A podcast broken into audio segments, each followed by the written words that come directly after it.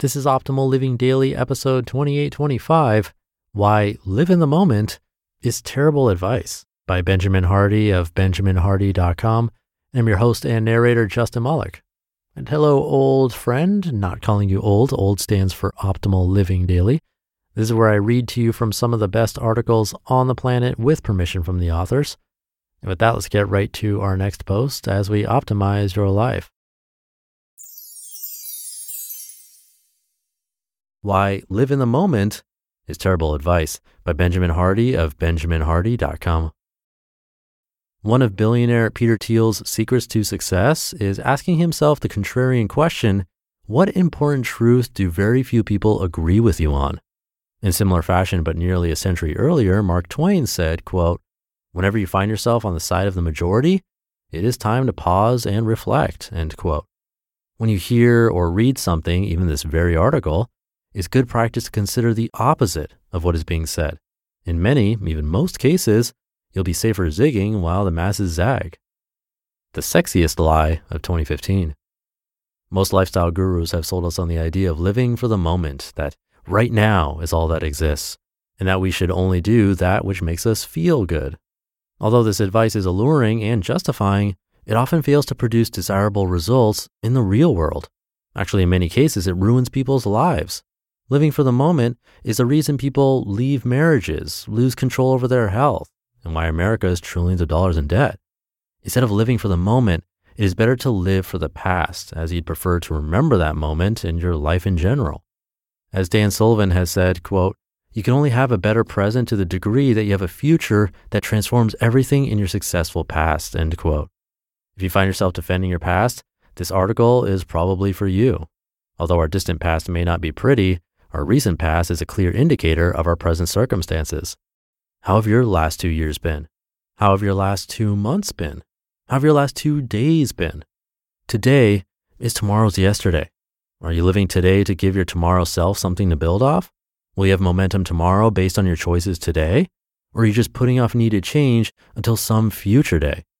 Living for the past is really living in the present. It's realizing that as a forward-thinking person, you're living in the past right now. What you do right now determines the future you hope to create. Here's why. Living for the past informs how you live in the present. When you live solely for the moment, you act on impulse. Your behavior is a product of circumstance rather than conscious choice. As a result, you often make regretful decisions. Conversely, when you live for the past, for your memories, you consider how you want to remember the experience you're having. As a result, you live intentionally in the present.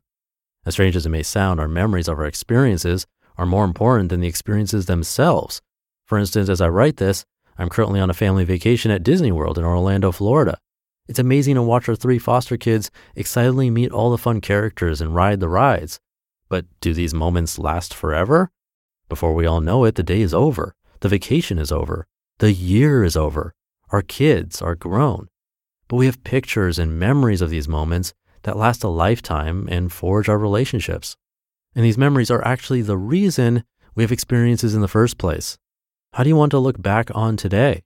How do you want to look back on this year? How do you want to look back on your entire life?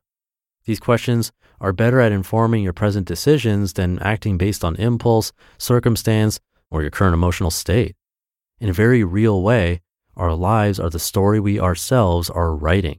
The present moment is simply the pen on the pad, leaving an inky trail. And one thing is for certain, you can't stop the pen from writing. So why not consciously decide the story you want to be written?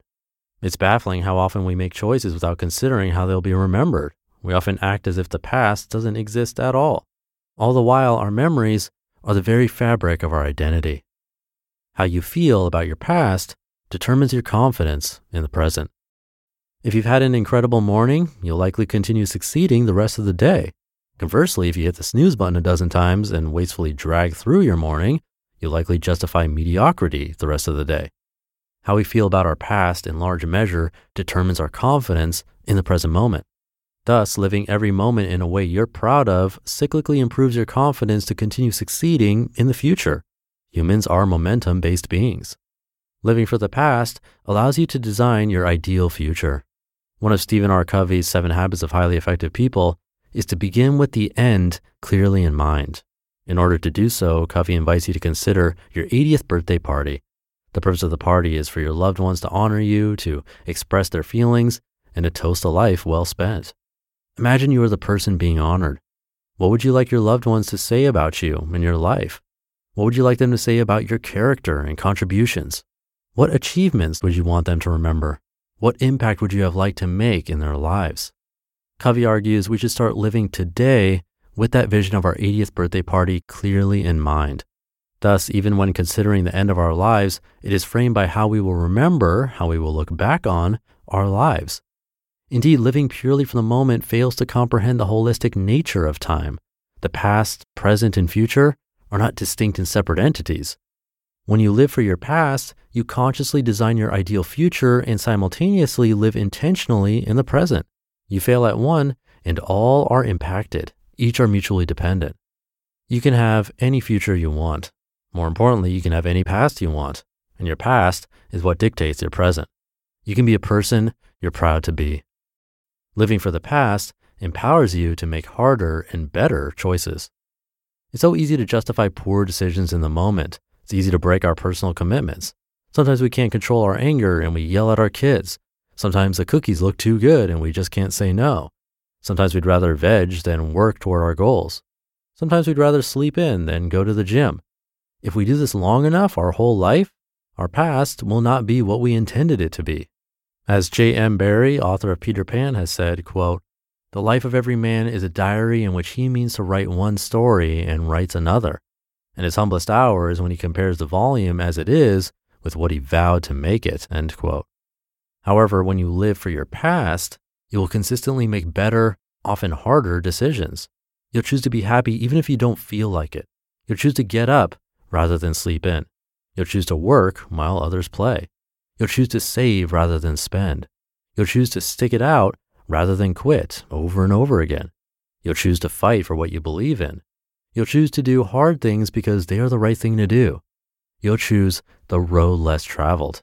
And yes, it will make all the difference. You just listened to the post titled, "Why Live in the Moment is Terrible Advice" by Benjamin Hardy of benjaminhardy.com. Thank you to Benjamin. Always fun to get an article that challenges typical advice that we've likely heard on this show before. I'm sure we've heard that "live in the moment" phrase. But what he described is fair, I think. It sounded more a bit like impulsiveness to me, but that could be describing living in the moment. It can definitely lead to bad choices and regret. It actually reminds me of a very old Simpsons episode that I saw as a kid and still remember to this day. I think they were poking fun at the self-help movement because what seemed like the entire town came to a seminar to see someone speak, like a Tony Robbins type. And when Bart Simpson was brought onto stage, the speaker ended up liking Bart's idea of doing what you feel, which created this whole movement of doing exactly that, which obviously led to terrible results.